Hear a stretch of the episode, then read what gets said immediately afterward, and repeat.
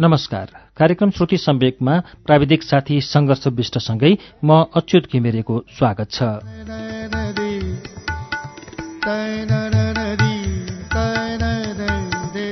श्रुति सम्वेकको आजको श्रृङ्खलामा तारिणी प्रसाद कोइरालाको उपन्यास फालिएको सामानको वाचन लिएर आइपुगेको छु। गएको साता मैले यसको दशौं श्रृङ्खला वाचन गरेको थिएँ दुई सय छ पृष्ठसम्म ल्याएर रोकेको थिएँ। आज यसको एघारौं श्रृङ्खला फालिएको सामानको वाचन अब सुरु हुन्छ पृष्ठ दुई सय सातबाट।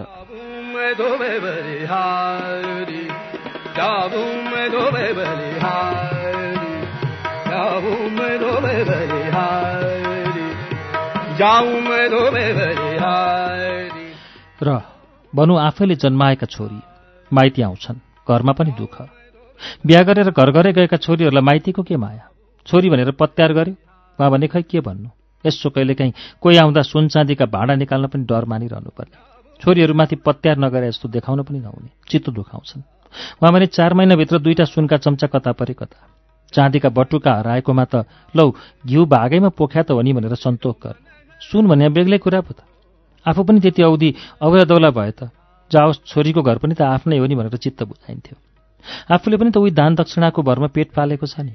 यसो मालिकहरू कहाँ कोही मरे वरे क्रिया श्राद्ध पर्यो वा कसैको बिहे वर्तन नै भयो। दान गोदान चाडबाड यस्तै केही बेर व्यवहार भयो भने त उनी दान दक्षिणा पाउने। यस कुरामा चाहिँ बरु बुहारी नै असल छे। अरूका बुहारीले घरमा टिपटाप गर्दै माइती पोसेको नसुन्या हो र यही एउटा कुरामा चाहिँ दुलैलाई दोष लाउन सकिन्न। तर के गर्नु र? मोरीको मुख कस्तो नि? छुरा जस्तै चोथाले मोरी। मर्नु पनि नसक्या। तर अहिले चाहिँ नमरोस् पेटमा नाति पोसेको छ। एउटा नाति जन्मेपछि बरु किरै परोस् त्यसको च्यात्तेको ठाडोमा? कसरी छाती पल्टाउँदै हिँड्छ त? यसो छोपेर हिँड्नु नि छैन। सबकोबाट पनि टुन्न देखाउँदै हिँड्छ नकचरी उहाँ बिहा नभएकी कुमारी कन्ने मन्जरीको पनि त्यस्ता हानलान जस्ता छैनन्। त्यो बुहारी बनाउँदेखि चाहिँ त्यसै त्यसै त्यस्तै छन्। राम्री छु भन्दैमा त्यति बिघ्न गम्किनु त हुन्न नि। र फेरि त्यति बिघ्न हाहा गर्ने पनि त राम्री छैन। बरु मन्जरी धेरै राम्री। कुसुमको रूप यौवन शिक्षा बानी बेहोर इत्यादि यावत कुरासँग छोरीको तुलना गरेर होमकुमारी जल्दछन्। ईर्ष्याले त्यसै त्यसै पित्त छानिन्छ। यदि कुसुमका यतिका गुण नहुँदा हुन् त सक्यौनी बुहारीलाई मन पराउने थिइन् क्यारे? आफ्नो कोखबाट जन्मेका सन्तानहरूबाट मनमनै निराशा भएकी होमकुमारी आफ्नो कोखका अयोग्यता स्वीकार गर्न किमार्थ सक्दिनन्। सुसुप्त मस्तिष्कमा रङमगाइरहेका अव्यक्त प्रतिक्रियाको झट्का कुसुमले सहनु परेको छ। यो कुरा कुसुमलाई कता कता थाहा भए जस्तो पनि लाग्छ। जे भए पनि कुसुम आफ्नो उद्देश्यमा अटल छिन्। सासूलाई रिजाउनमा उनी निर्लिप्त भएर लागेकी छन्। बिहान भान्साको निम्ति चामल दाल घिउ तेल मरमसला निकालिदिन गएकी सासूका पछि पछि लाग्छिन् सघाइदिन अनि भडारबाट दाल चामल बोकेर सासू सँगसँगै निस्किन्छन्। गुरुङसिनी बुढीले सासू ससुराको कोठा बढारेको मन नपराएको मौका छोप्दै उनले कोठा बढार्ने र ओछ्याम टिमटाम गर्ने जिम्बा लिइन्। बुहारीले यो कामको जिम्बा लिइदिएकेले भने अलि ढुक्क भएकी थिइन् ओमकुमारी त्यो गुरुङसिनी बुढीले कोठामा पस्दा टिपटाप गर्ली भनेर आफूले पनि पछि नलागि नहुने। यस कुरामा भने उनलाई बुहारीको खुबै पत्यार छ। मन्जरी पनि यस कुरामा भने बेस छे तर ऊ छे आकाशे केही न केही घोप्टाइदिइहाल्ने फेरि यसो यति गर्दैन छोरी भन्यो भने सक्दिनँ क्या भनेर त्यसै च्याठिन्छे। कसैकी नोकर नै हो र पो भन्छ त। ल बाबा बसिराख बोर्ची थेच्याएर। छोरीको जातले त्यति बेग्न शोक त गर्नुहुन्न नि? कुन चाहिँ खान नपाउने टपरेको घरमा पर्छ अनि थाहा पाउली बुहार्तन भने? कसैसँग पनि होमकुमारीको चित्त बुझेको छैन। कुनै न कुनै कुरामा सबैसँग रिसाएकै रहन्छन् त्यति बिघ्न मन परेकी चञ्चला? उसँग पनि चित्त बुझेको छैन उनको। तर बुहारीसँग यो कान्छी छोरीलाई सधैँ दजाएर राख्नुपर्ने हुँदा छोरीसँग मनमा नै चित्त नबुझे पनि मुख फोरेर भने केही भन्न सक्दिनन् झन् यता केही दिनदेखि त त्यो भानिज बनाउँदो मोरोले। भनी साध्य छैन। यो मन्जरीको चर्ती कला। बरु चाँडो दुला घर पठाइदिन पाए ढुक्क। बित्थामा त्योसँग त्यति बिघ्न कुरा गर्नु ए बजारतिर खुर्र दोगुराउन त्यो रामै छँदैछ नि विद्यार्थी भानिज भन्दा त बरु त्यही रामे सस्तोमा ल्याइदिँदो हो नि। अँ कसले भनिदियोस् त्यो मन्जरी बनाउँदिलाई? छातीको पोको हल्लाउँदै पुग्छ त्यही मोरो। कहाँ यति ल्याइदिनु न भान्दै बिन्ती। कति लाडे भयो कि त उसँग? सोझे अराए भइहाल्यो नि। चित्तैमा पेटभरि खान दिएकै छ बस्ने कोठा दिएकै छ भानिज भानिज भनेकै छ क्यार? घरका मान्छेले यसो हराउँछन् त बाहिर डुल्ने लोग्ने मान्छेलाई। नमानी सुख। तर होइन त्यो मन्जरी बनाउँदै दुगुर्दै पुग्छ। भान्दै भान्दै बिन्ती आई मलाई सहरबाट यति ल्याइदिनुहोस् न। छोरीबेटीले त्यसरी चेपराई पारेको एक जात राम्रो होइन। भैँस भनेको आगो पो हो त। यो कलिजुगमा कसको के ठेगान? अब यो छोरीलाई नअन्मराइ भएन। यो गोफलेको बाको पनि कस्तो चाला हो त। एउटा दुला खोजेर अनमराउन नसक्या झट्ट छोरीले गाग्रा जत्रो पेट। होमकुमारी तर्सिन्छन्।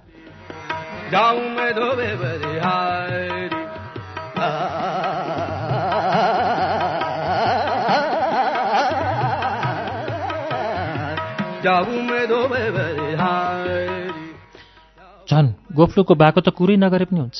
यस्तो नोकर चाकरलाई हप्सी दप्सी गरेर तर्साइराख्नु त कहाँ छ कहाँ उल्टै भन्नुहुन्छ। सबैजना असल छन् रे।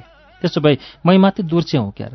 भोबो म नभएकी भए झोला तुम्बा लिएर आलेख बम बम गर्दै हिँड्नु पर्थ्यो छोच्चोरीको कस्तो दुर्गति हुन्थ्यो त्यो त भगवान् नै जान्ला। फेरि कुन त्यस्तो कमाइ गर्न सक्ने खालको हो र गोफ्लुको बा? टिका लगाइदिएर दान दक्षिणा पाउनु सजिलै छ बा। यहाँ मैले हाडछाला घोटेर दली दली जोगाए जस्तै कमाउनु परेको भए बाजेलाई थाहा हुन्थ्यो। रामराजालाई मालिकहरू त्यहाँ कति ज्यास्ती चाकरी गर्नु पर्दैन। त्यस्तै कुनै चाडबाड बिहे वर्तमान जुठो श्राद्ध पऱ्यो भने मात्रै दिन दिनभरि दरबारमा रहनु पर्ला। नत्र भए बिहान एक फेर तिन चारजना मालिक कहाँ पुग्यो? टाउकोमा हात राखिदियो फर्कियो। उनको रोज रोजको चाकरी नै त्यति। मालिकहरूको ढोकामा पनि कुरिरहनु नपर्ने। सोझै भित्री चोकसम्म उनलाई खुल्ला छ अनि त्यहाँबाट भने हाजिर पुर्याउनुपर्छ पुरोहित बाजे भनेपछि मालिकहरू पनि झट्ट बोलाइहाल्छन्। मालिक नजिक पुग्नासाथ देब्रे हातले आफ्नो दाहिने हातको कुइनो छोएर दाहिने हत्केलाको पछाडिपट्टिको मालिकको निधारलाई छोइदिएपछि चाकरी पनि पुग्यो। दिनभरिको काम सकियो अनि रिक्सा चढेर घर फर्किहाल्छन् तर सकेसम्म घर फिर्नु नपरे हुन्थ्यो जस्तो भइरहन्छ। घरमा आयो कि स्वास्नीको कचकच घरका जोसुकैसित चित्त नबुझे पनि फतफताउँदै आइपुग्छिन् दुला भए ठाउँ र सबै दोष दुलाकै उप थोपरिदिन्छन्। तपाईँले त हो नि यी नोकर चाकरहरूलाई पुल पुलाएर टाउकोमा टेक्न लगाएको। बिचरा रामराज हक्कान बक्का हुन्छन्। हुँदा हुँदा नोकर चाकर भर्ना गरेको दोष पनि रामराजकै उप थोपरिन्छ। तपाईँले त हो नि भर्ना गरे। म त भन्दै थिएँ। तर बिचरा रामराज किन भर्ना गर्न सक्दथे कसैलाई राख्नु खोज्नु तलब ठेक्नु वा तलब बढाउनु घटाउनु यावत काम होमकुमारी आफै गर्थिन्। रामराज त थपनाका मालिक पो त। कोसँग उजुरी गराउनु नि स्वास्नीलाई केही भन्यो भने महाभारत मस्ने। त्यसकारण केही कुरा भन्नु पऱ्यो भने स्वास्नीलाई मनपर्छ पर्दैन भने राम्ररी बुझेर तौली तौली बोल्नुपर्ने। कुन बेला प्याच के भनिदिने हुन् भनेर जहिले पनि तर्सेरै बसेका हुन्छन् रामराज। स्वास्नीलाई मन नपर्ने सानो कुरा मुखबाट निस्कनै पाएको छैन कि लाग्छन् फतपताउन दुलालाई मात्र भनेर कहाँ चित्त बुझ्छ र उनको? पहिले त पेटभरि दुलालाई भनिसक्छिन् अनि पुग्छिन् छोरीहरू भए ठाउँ। फतपताउँदै केदार छ भने केदार कहाँ पनि पुग्छिन्। त्यतिले पनि चित्त नबुझेर नोकर चाकरसँग पनि दुलाको कुरा लाउँछिन्। अचेल त झन् कुसुमसँग पनि गुनासो गर्न लागेकी छन्। हेर्न त दुलै खै क्या हो क्या? गोफ्लुको बाको पनि उहाँ भने म बुढिया मरिमरि घोटिन्छु जस भने कहिल्यै पाउनु छैन। बिचरा राम्रा चुप्पै लागेर कोठामा बस्छन्। कहिले किताब हेरेर बस्ने त कहिले कसैको चिना कुण्डली मिलाउन लाग्छन्। त्यसले पनि दिन कटेन भने रामेलाई पठाएर हाँडीगाउँका लप्टन बुढालाई पासा खेल्न बोलाउन लाउलान्। होइन भने जालान् लप्टन बुढाका।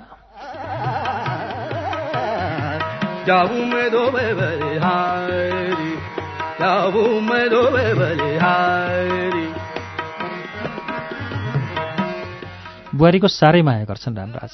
तर लुकी लुकी देख्ने गरी माया गरे भने स्वास्नी लुचौला चाहिँ गर्छिन्। उनलाई मात्रै झम्टिए त हुन्थ्यो बिचरी बुहारी पो पर्छिन् अचानोमा। दुलालाई भन्न नहुने अपशब्द खनिन्छ बुहारीका उप बाहना पाइनन् भने बाहना बनाउँछिन्। तर कसो अचेल चाहिँ बुहारीसँग त्यति चर्काचर्की भएको सुनिएको छैन। नाति दिन आँटेकी छ भनेर होला। अचेल त बुहारी पनि टाउको निहुराएर जे पनि सहिदिन्छन्। आमा हुनु लागेपछि आइमेहरूको स्वभाव कति कोमल हुँदो रहेछ। बाँझी नभएकीलाई बित्थामा अत्तो लगाइदिएपछि चित्त दुख्ने त भयो नि बुहारीलाई यसो फेला पार्यो भने रामराज उनीसँग सहानुभूतिका कुरा गर्छन् र बेला बेलामा उनको हातमा रुपैयाँ पैसा पनि राखिदिन्छन्। कहिले त सय पचास मात्रै हुन्छ तर कहिले भने हजार हजारको बिटो पनि हुन्छ। पहिलेदेखि नै उनी बुहारीलाई यसरी दिने गर्थे अचेल पनि दिइ नै रहेका छन्। स्वास्नीलाई दिनुभन्दा त बुहारीलाई दिँदा नै शान्ति मिल्छ। स्वास्नीलाई दियो भने सेफमा कोचिएपछि ज्यान गए निस्कने होइन। रामराजको कुनै अधिकार नै रहँदैन त्यसमा। साँचो रहन्छ होमकुमारीको जिम्मा माग्यो भने संसारभरिको कारण बताउँदै हिँड्नुपर्ने। दान दक्षिणाबाट आएको पैसा आधा चाहिँ स्वास्नीलाई बुझाइदिन्छन् र आधा चाहिँ लुकाएर बुहारीको हातमा राखिदिन्छन्। नोकर चाकरलाई बरबक्सिस दिन मन लाग्यो भने बुहारीलाई भन्छन् फलानुलाई दसवटा रुपियाँ दिनु है दुलै। बुहारीलाई रुपियाँ दिन पाउँदा उनलाई ठुलो सन्तोष हुन्छ।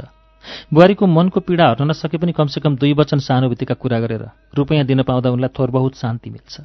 तर कुसुमलाई रुपियाँ पैसाको जरुरत नै पर्दैन। आफूसँग भएको रुपियाँ थन्काएर राखेकी छन्। ससुराको मायाको प्रतीक जस्तो पोको पारेर। थोरथार चाहिँ खर्च गर्छिन्। सासूले थाहा नपाउने गरी नोकर चाकरमा बाँडिदिन्छन् बिहा गरेका आफ्ना चारजना नन्दहरूलाई पनि थोरथार दिने गर्छिन्। यसो गर्दा पनि उनलाई बदला लिए जस्तो लाग्छ। तर एकैपटक धेरै दिन्नन् दस बिस दिने गर्छिन्।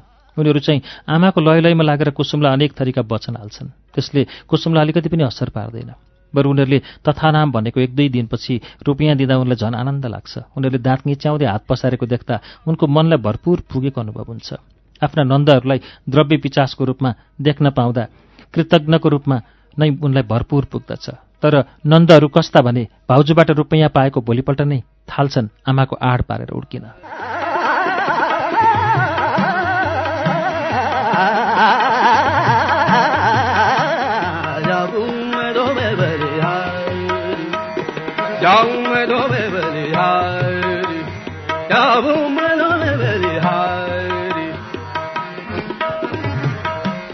अचल चाहिँ उनले जम्मा पारेको रुपियाँ अलिअलि केदारका निम्ति खर्चाउँदैछ सोझै ल्याऊ भनेर त दिन्नन् तर ऊ बाहिर जान लाग्दा बजारबाट मलाई पनि ल्याइदिनु न है भनेर एक दुई रुपियाँ पर्ने चिज ल्याउनलाई सय रुपियाँको नोट दिने गर्छिन्। उनलाई थाहा छ कि यो फर्किने छैन। उनले खोजेको पनि त्यति नै त हो नि। रुपियाँ पैसाको अभावले दुलाको रक्सी रन्टी र जुवा नरुकोस् उनले दुलालाई माया गरेको पनि त देखाउनु छ नि। यसको असर केदारमा पनि नपरेको होइन। भित्र चाहे जेसुकै ठानोस्। तर बाहिर भने दुलैबाट रुपियाँ पैसा पाउने आशा गरेर पहिलेको जस्तो रुखको व्यवहार गर्न छाडिरहेछ। हुन त अझ पनि रक्सीको झोकमा जथाभावी गर्छ कुट्छ लुस्छ जे मुखमा आयो भनिदिन्छ। तर रुपियाँको खाँचो परेर दुलैसँग माग्नुपर्ने देखियो भने बिहानदेखि नै उसको व्यवहार मुलायम हुन्छ। कुसुम थाहा पाइहाल्छिन्। मनमा नै हाँस्छिन् बाटोमा आउँदैछ। ठिक छ केही दिन जेसुकै गरोस् सहनै पर्छ सहन्छन्। यतिका वर्ष त सहिन् भने अब त कति हो र? उनको योजना अनुसारै त सबै कुरा सोचिँदै गएको छ। त्यसैले उनी परिपूर्ण छिन्।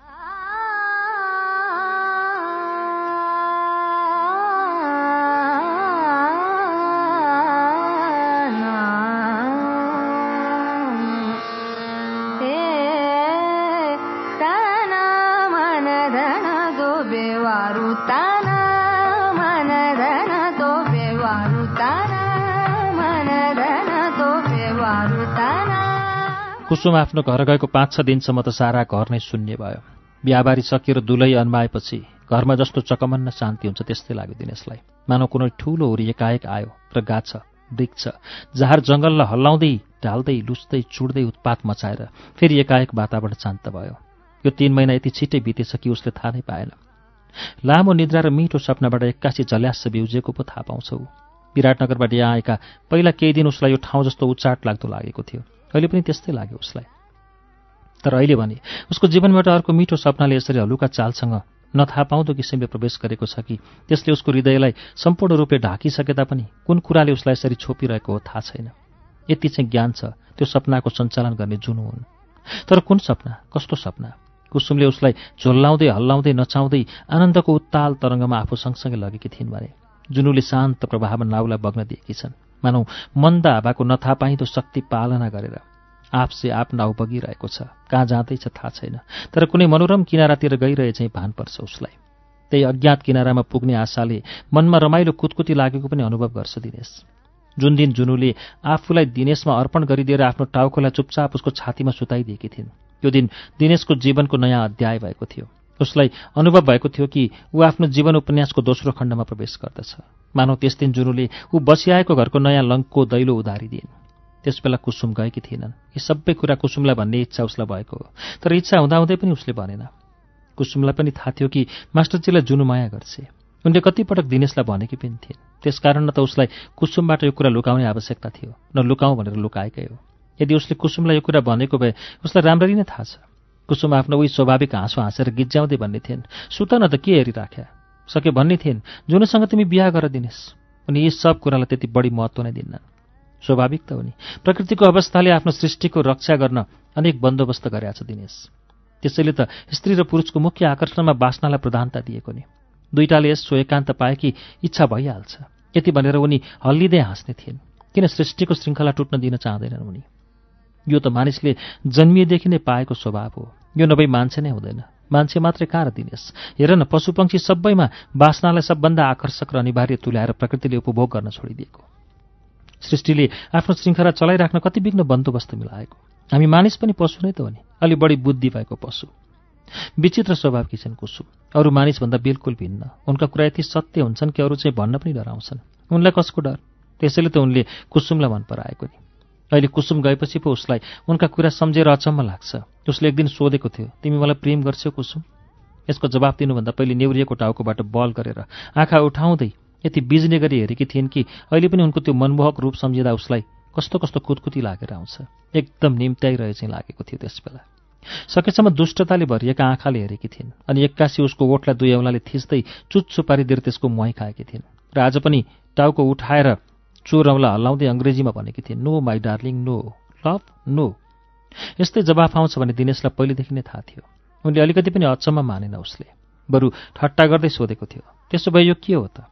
उसले औँलाले छ्वास्स उनको छातीमा छोएर भनेको थियो त्यसो भए यी सबै के हुन् त? मेरा कोठामा राति राति आउने र मैसँगै सुत्ने मेरो छोरो पेटभित्र राख्ने कुसुमले हत्तपत्त हातले उसको मुख टालिदिँदै भनेकी थिइन् बो बो बो मैले बुझिहालेँ नि। किन लाज नमानी अर्थाइ राख्या नकचरा। मलाई त स्वास्नी नै ठान्यो क्यारा। जे मनमा आयो भकाभक भनिदिeu छि। यसरी नै उनी जहिले पनि विषयवस्तुबाट पन्छिन खोज्थिन्।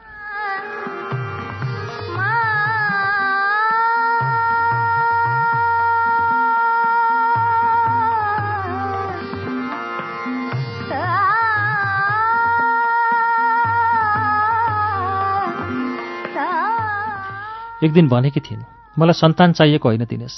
पेट बोक्न मात्रै खोजेकी। तर अब सन्तान जन्मियो भनिसकेँ भए अब त्यसको माया पनि लाग्ला। तर त्यो पनि राम्ररी भन्न सक्दिनँ। सुन्दछु स्वास्नी मानिसको हृदय नै आमाको हृदय अरे। खै मलाई त त्यसको कुनै अनुभव पनि छैन। भने नि पेटको सन्तानको मलाई पटक्कै माया छैन। जन्मिएपछि लाग्ला क्यार। बरु नढाँटेर भन्ने हो भने अहिले मेरो पेटमा तिम्रो सन्तान हुर्काउँदैछु भन्ने लागेर कता कता त्यसको माया लागे चाहिँ लाग्छ। मेरो भनेर होइन तिम्रो नासो भनेर। तिमी हाँस्यौ होइन पत्याएनौ मेरो कुरा। तर मैले आफ्नो मनभित्रको कुरा भने आउँ साँच्चै। भन्न हुन्न र पो। नत्र चेच्याउँदै हिँड्ने थिएँ। तिमीहरूको त्यो केदार ध्वज भङ्ग्या हो। नपुंसक हो। मेरो गर्व त दिनेशबाट रहेको आफ्नो छोरोको दोष मेरा उप किन थोपर्छौ बिना सित्ती अघि दिनेश कत्तिको आड मारे अघि? सुत्दा मजा आउँछ नि। आउने नै त भयो नि। एकपलका लागि उनी अलि लाज मानेकी थिइन्। तर फेरि भनिन् कति बलिया छौ तिमी। एकदम पट्टो सिलिङ घोडा जस्तो। त्यसैले त आमाले बानी नपारेस् नि भन्दा भन्दै पनि तिम्रो पशुको जस्तो बलियो र निर्दयी झम्टाइको लोभ थाम्नै सकिएन। उनले फेरि एकपल्ट सङ्कोच मान्दै आँखा नुहाएकी थिइन्। जुनुसँग चाहिँ उसको कुनै प्रगति भएको छैन। कुसुमको जस्तो हतार ऊ जुनुमा पाउँदैन। त्यसकारण ऊ आफू पनि त्यो सौम्य शान्त र आफसे आफ बग्ने प्रवाहलाई हल्लाइदिएर त्यसको झिनो माधुर्य खलबलाउन चाहँदैन। बगिरहोस् आफसे आफ त्यसले किनारा खोज्दै लान्छ। प्रभातको उज्यालोले निशान्तको अन्धकारलाई सुस्तरी मिच्दै गए चाहिँ त्यो अपरिमित आनन्दबाट ऊ थाहा नपाउने गरी ढाकिन जान्छ। उसलाई लाग्छ कि जुनुसँग कुनै कुरामा पनि व्यग्रता देखाउनु निर्दयता हो। उनी पनि नहत्तारिएर घटनाक्रमलाई चुपचाप बग्न दिन्छन्। जुनु त कुसुम होइनन् कि छटपटाएको निर्दयी बाउपासमा किचिमिची पारेर त्यसको जम्मै रक्षकै पटक निथारिदियोस्। यी दुई दिदीबहिनीले जसरी उसको मनलाई खलबलाइदिएका छन् उसका लागि त्यो एउटा विचित्रको नयाँ अनुभव हो। यसमा केवल तीव्र लालसा मात्र भएको कुनै नयाँ कुरा हुने थिएन। लालसा त उसले धेरै लड्कीसँग राखेको थियो। जुनसुकै जवान केटीलाई देख्नासाथ उसँग निकटता प्राप्त गरी बासनाको प्यास मेट्ने आकाङ्क्षा तुलबुले आउँछ चाहे सहरका हुन् चाहे गाउँका निष्पट्ट देहाती उत्तिकै लालसा उत्तिकै आकर्षण उत्तिकै छटपटी र उत्तिकै माया। कुसुमलाई देख्ने बित्तिकै जुन तीव्र लालसाका साथ उसले उनलाई आफ्नो बनाउन चाहेको थियो र त्यो पाउन ढिला भएकोमा जुन व्याकुलताको अनुभव भएको थियो ठिक त्यस्तै भएको थियो अरू लड्कीहरूका सम्बन्धमा पनि।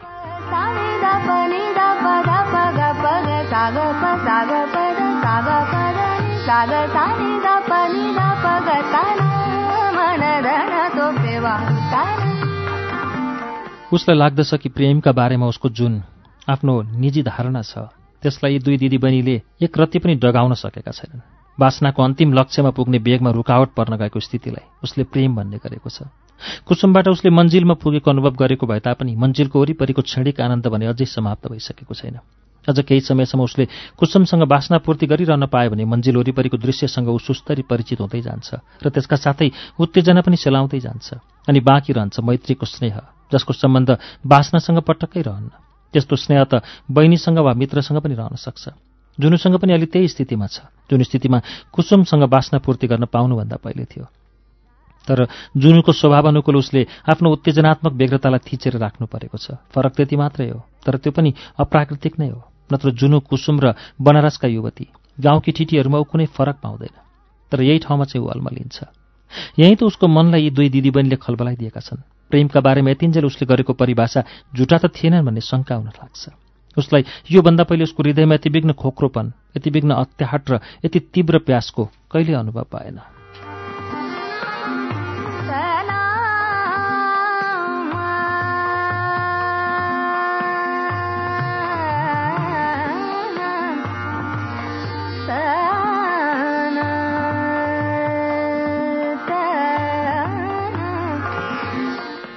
तर उही विचारहरूमा मात्र अल्झिएको छैन। कुसुमले उसलाई दिएको जिम्मेवारी बोध पनि उसलाई छ। त्यो त उसको मस्तिष्कमा यति राम्ररी व्याप्त भइसकेको छ कि त्यसका बारेमा उसले सोच्नु पनि जरुरत नै छैन।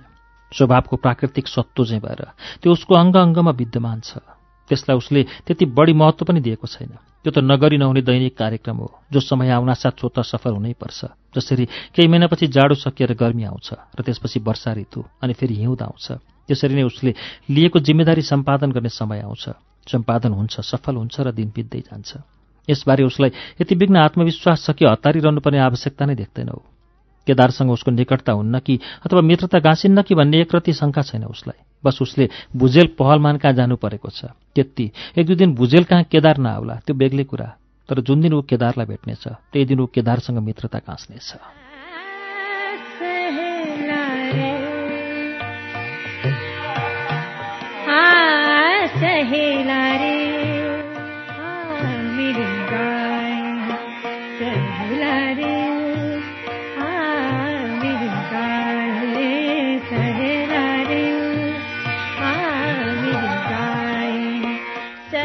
भुजेल कहाँ गएको पहिलो दिन नै केदारसँग उसको भेट भयो। र पहिलो घन्टाभित्रै उसले केदारलाई आफ्नो मुठीमा लियो। यसरी लियो कि अब ऊ डोराउँदै उसलाई बागमतीको भेलमा फालिदिन सक्छ।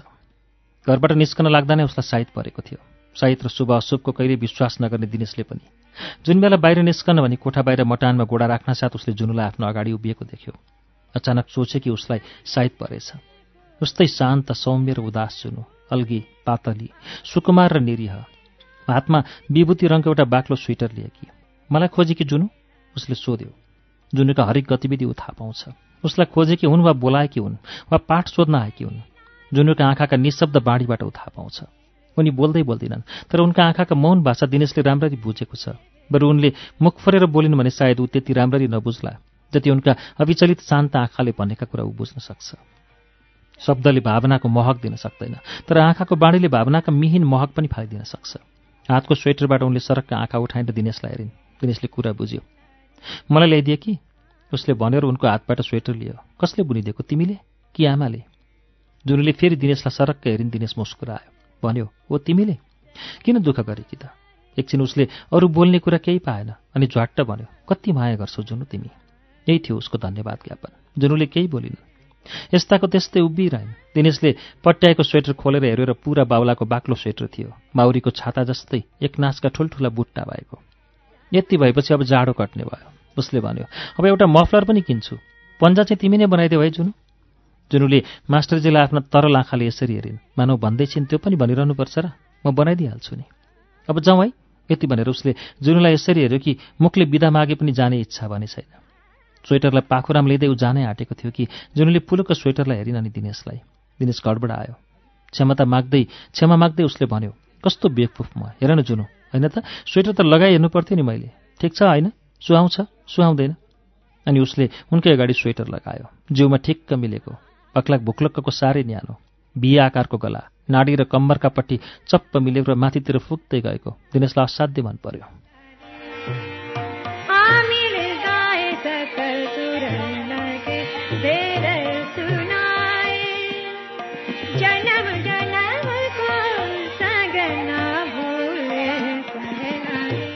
जुनुले दिनेशलाई हेरिन् दिनेशलाई जुनुको असाध्य माया लाग्यो। अन्तरात्मा नै पग्लिए जस्तो भयो उसको। उसले भन्यो माया गर्ने मानिसले बुनेको भन्ने कति स्पष्ट थाहा हुने देख्दैमा।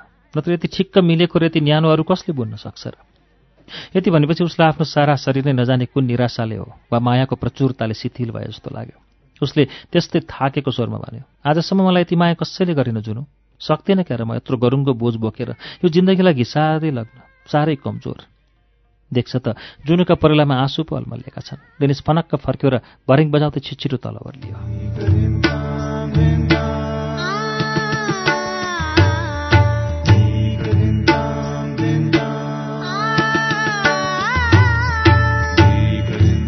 कार्यक्रम श्रुति सम्वेकमा अहिले तपाईँले सुन्नुभएको वाचन तारिणी प्रसाद कोइरालाको उपन्यास फालिएको सामानको वाचन हो। यसको बाँकी अंश वाचन लिएर केही बेरमा फेरि आउनेछु। उज्यालो सुन्दै गर्नुहोला।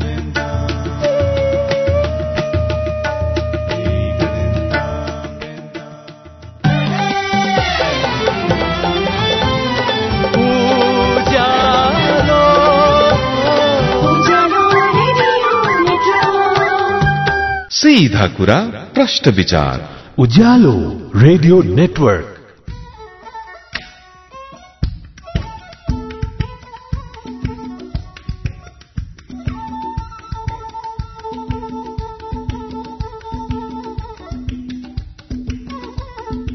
कार्यक्रम श्रुति सम्वेकमा तपाईँलाई फेरि स्वागत छ।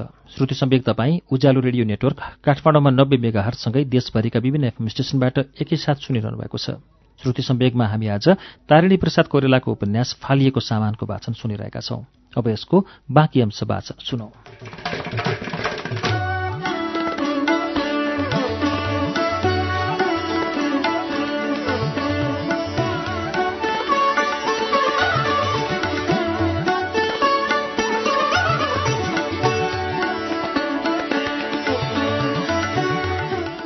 दिनेशलाई भुजेल पहलमानको घर फेला पार्न एक जात गाह्रो परेन। असन चोक पुगेपछि एउटा जडीबुटीको पसलेलाई सोध्नासाथ उसले भुजेलको घरमा जाने गल्ली बताइदियो। त्यतितिरको एउटा गल्लीमा रहेछ भुजेलको घर। डोको नाम्लो दाम्लो इत्यादि बेच्ने पसलको छेउबाट अर्को गल्छेडोभित्र पसेपछिको दाहिने चोक पार गरेर घरको भित्री छेडो हुँदै जानु चोक आइपुग्छ। त्यही चोकका वरिपरिका साह्रै नै पुराना खालका एकनासका सेपिला घरहरूमध्येको एउटा घर भुजेलको रहेछ। चोक त फराकेलै थियो तर साह्रै नै फोहोर। काठमाडौँको भित्री सहरको फोहोर। मैलो र दुर्गन्धसँग कहिल्यै परिचित नभएको दिनेश। त्यो चोकको घिनलाग्दो भयानकता देखेर एकछिन त घबडायो। वरिपरिका सबै घरहरूको रछान नै रहेछ त्यो चोक। झ्यालबाट कसिङ्गर कोपरा इत्यादि फाल्ने ठाउँ नै त्यही। हरेक घरका बुइगलका भान्साको रछान यही चोकमा झर्ने चार तला माथिका खुला डुँडहरूबाट रछानको कालो लतको चोकमा भरिभराउ भएको लतबद गर्ने दहमा ठूलो आवाजका साथ झर्ने। केटाकेटीहरूको चर्पी पनि त्यही चोक वरिपरिको उचा पेटीमा बसेर दिशा गरिदियो भइगयो। त्यस्तो फोहोरमा पनि मानिस पस्लान् भन्ने दिनेशले कल्पना पनि गरेको थिएन। भुजेलको घर ठम्याउन नसकेर उसले पेटीबाटै करायो भुजेल पहलमानजी भुजेल पहलमानजीको घर यही हो?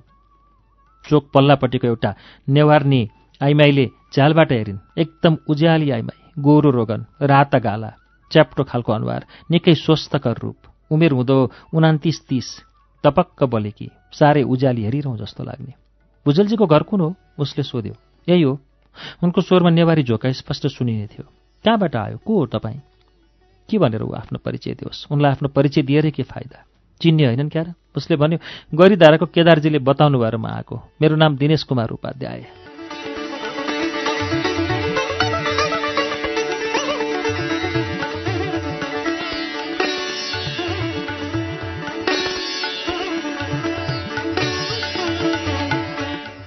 त्यसबेला ती आइमाई देखा परेको झ्यालको हारहारकै अर्को झ्यालबाट स्वयं केदार नै देखा पर्यो। दुवै हातले झ्यालको फलामी डन्डी समाएर तल हेरिरहेको केदारको अजङ्गको टाउको। केदारसँग यसरी अप्रत्याशित भेट होला भन्ने दिनेशले सोचेकै थिएन। अहिले देख्छ त केदार। एकछिन त ऊ अकमकायो पनि।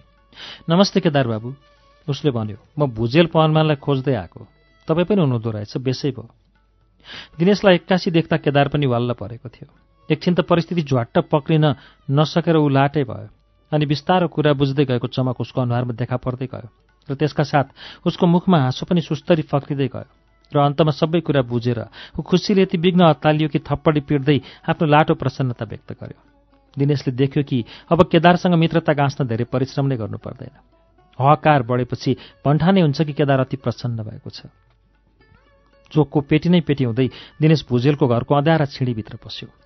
बाहिर झलमल्ल घाम लागेकै भए पनि अँध्यारो छिडीमा छामछाम छुमछुम गर्दै भर्याङ खोज्नुपर्ने। तेस्रो तलाको मटानमा केदार पर्खिरहेको थियो। उस्तै अग्लो उस्तै सुनिएको शरीर उही लठेब्रो चाल उस्तै असभ्य व्यवहार। यस्तो मानिससँग मित्रता गाँच्नुपर्छ भन्ने सोचेर एकपलका लागि उसलाई आत्मग्लानी र शारीरिक शिथिलताको अनुभव भयो। आफ्नै उप दया उत्पन्न भयो। सात आठ दस महिनाकै लागि भए पनि यस्तो श्रीहीन र बुद्धिहीन कुरूपसँग कसरी उसले मित्र भएर बस्ने? आफूभन्दा बढ्ता बुद्धिमान बढी होसियार र बढ्ता तुजो भएको मानिससँग प्राय घनिष्ठता हुँदैन। आफूभन्दा केही तल्लै श्रेणीका वा बढी से बढी आफ्नै बराबरीका मानिससँग मात्र हुन्छ भन्ने उसले सुनिआएको र यो कुरामा सत्यता छ जस्तो पनि उसलाई लागेको छ।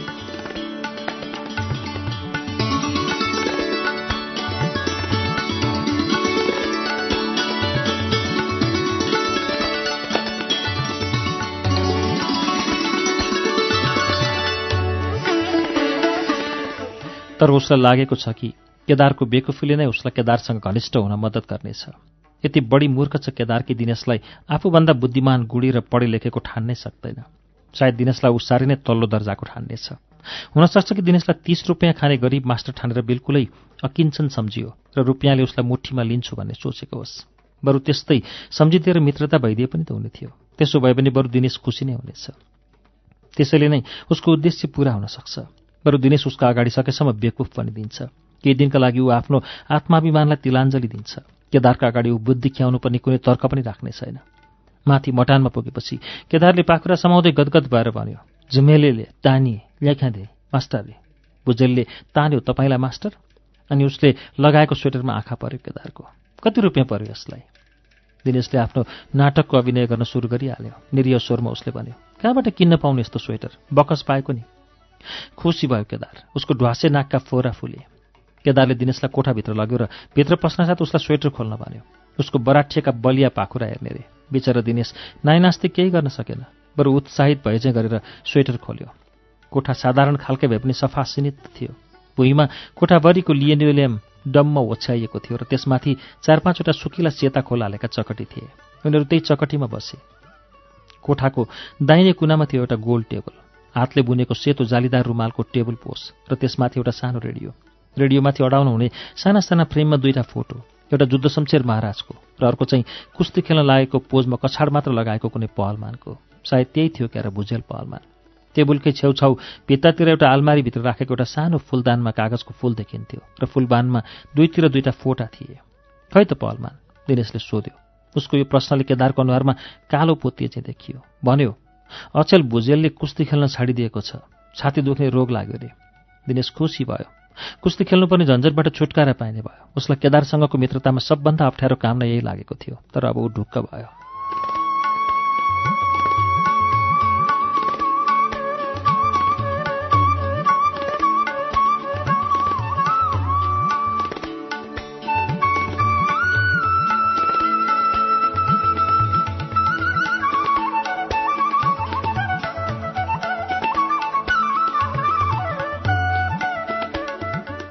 केदारको बोलीमा ठाडोपना त थियो नै तर पुरा बाँकी एकनाशको भारी स्वरले बोल्ने हुँदा साह्रै नै लठेब्रो र निरस सुनिन्थ्यो चाहे प्रसन्न भएर बोलेको वास रिसाएर बोलेको होस् स्वरमा कुनै किसिमको परिवर्तन नभइदिएको हुँदा स्वरबाट उसको मनोभाव थाहा नै हुन सक्दैन थियो कहिले भने नचाहिने ठाउँमा हाँसिदेला त कहिले नचाहिने बेलामा गम्भीर भइदेला दसैँमा उसले भेटेको केदारभन्दा लाटो केदारलाई पो अहिले दिनेशले पायो।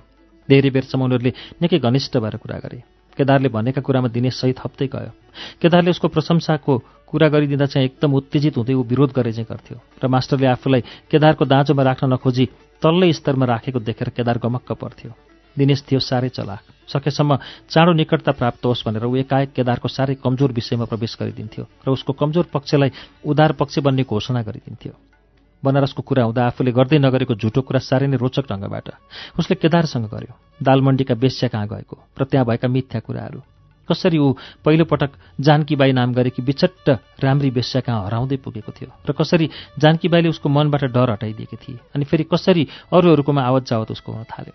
स्थितिलाई सम्हाल्नु नितान्त आवश्यक देखेर दिनेशले आफ्नो स्वर बदल्यो। अलिक खिस्रिक्क परेजे गरी उसले भन्यो तर के गर्नु र केदार बाबु जहाँ पनि पैसै छानी रहेछ आफू भने गरिब मान्छे पैसा कहिले नहुने। सुख मात्रै खोजेर के गर्नु? यहाँ त झन् कसैसँग चिन्जान पनि छैन पैसा पनि छैन।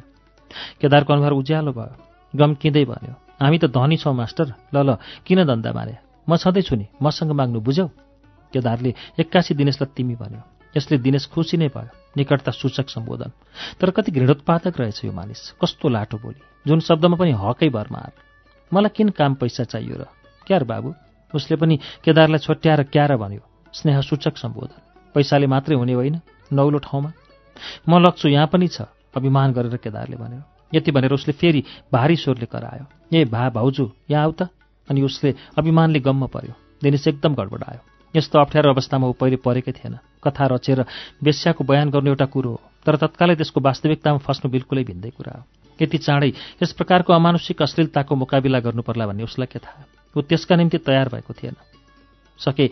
च्यालमा देखा परेकी तिनै उज्याली नेवार्नी आइमै पो हुन् कि? हो त उनै आइन्। कति शान्त र सरल। कि उनीलाई केदार जस्तो बेकममा मानिस यसरी बोलाउँदैछ जसरी एउटी कोठीकी आइमाईलाई हेला गरेर बोलाइन्छ। खै दिनेशकै अगाडि केदारले कुनै अश्लील कृत्य त गरिदिने होइन? पहिलो भेटमा नै यति बढी निकटता प्राप्त गर्नका लागि दिनेशले आफ्नो आत्मालाई तयार पारेको थिएन।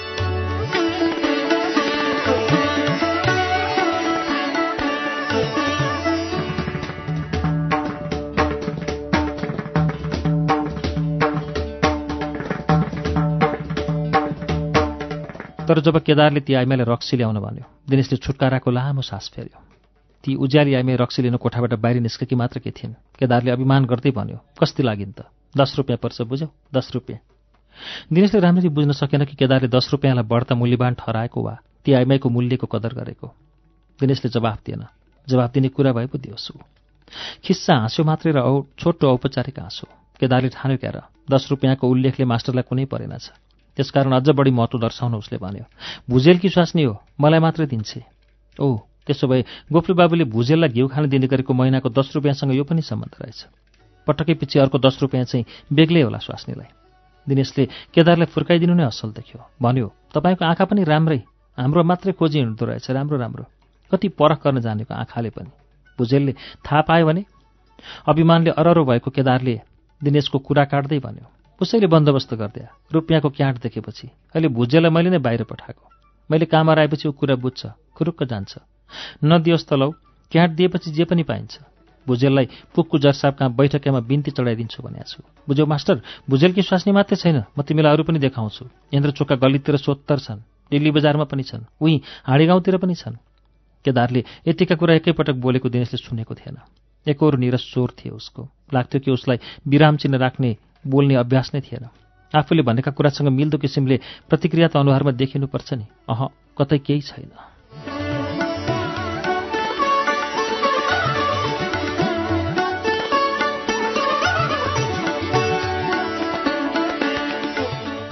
भुजेलकी स्वास्नीले एक बोतल रक्सी र काँचका दुईटा गिलास ल्याइन् र उनीहरू बसेको अगाडि लियोनियलियममा राखिदिन् रक्सी र गिलास राखेर उनी जानै आँटेकी थिइन् कि चकटीमा बसेको केदारले एकपल्ट आफ्नै छेउमा अलमल्ल परेर बसेको दिनेशलाई नराम्रो भावले हेऱ्यो र दुई कदम हिँडिसकेकी ती शान्त स्त्रीलाई पक्रिन हात लम्कायो। आँचलको फुर्कोमा हात पर्यो उसको। उसले त्यसैलाई तान्यो। छाती छोपेको सबको कम्मरमा आइपुग्यो। उनी चुपचाप उनीहरूतिर फर्किँदा जहाँको त्यहीँ उभिन् साडी तन्किएकै थियो। उनले भाव शून्य निर्जीव आँखाले केदारलाई हेरिन्। मुखमा कुनै किसिमको प्रतिक्रिया देखा परेन। रिसाएकी पनि छैनन् खुसाएकी पनि छैनन् लाज पनि मानिनन् विरोध पनि गरिनन्। डम्बर कुमारीमा बाबरलेट छापेको तुने चोलो लगाएकी थिइन् उनले। अलिअलि कसिएको चोलो थियो। निकै फस्टाएका थिए। केदारले आँचललाई नछोडेकाले तन्किएको आँचल उभिएर ट्वाल्ल परिरहेकी निप्राण स्त्री अभाग भएको दर्शक दिनेश। दिनेशलाई यो दृश्य साह्रै विभत्स लाग्यो र करुणोत्पादक पनि। खपिन सक्नु भएकोले उसको मुखबाट स्वत निस्क्यो। आउनुहोस् भाउजू बस्नुहोस् न केदारले ट्वाल्ल हेऱ्यो मास्टरलाई। उसको कुराले ऊ असाध्य प्रभावित भएछ। ऊ मुख बाहिर हाँस्यो। तन्किएको आँचल पनि ढिला गरिदियो। बुझेरकी स्त्रीले दिनेशलाई हेरिन्। केदार साह्रै खुसी भएको थियो मास्टरसँग। त्यसैले उसले ती आइमाईसँग पनि उदार देखायो। बस न त मास्टरले भनेपछि बस्नुपर्छ। तिमी पनि रक्सी खाऊ। कुनै उत्सुकता नदेखाएर उनी लियोनिलियममा बसिन् त्यहाँ चिसो चकटीमा बस्नुहोस्। दिनेशले आफ्नै छेउको चकटी सारिदियो। कुन्नी कति बेरदेखि ती आइमाईका आँखाले दिनेशलाई हेरिरहेका थिए। दिनेशले थाहा नै पाएन। भावशून्य ती गरिब आँखासँग नजुदुन् भनी दिनेश सतर्क थियो। यस्तो हेर्छ त उनी दिनेशलाई पो हेरिरहेकी असजिलो मान्यो दिनेशले। देख्यो कि केही न केही नोबोली हुँदै हुँदैन। तर बोल्ने कुरा केही फेला पारेन। तर उनको आँखाको गरुङको बोझलाई पन्छाउन पनि उसले सकेन। त्यसैले उसले विस्मित हुँदै केही दयालु स्वरले सोध्यो किन भाउजू मैले केही विराम त गरिनँ नि? किन त्यसरी हेर्नुभएको? उनले केही जवाफ दिएनन् हेरी मात्र रहेन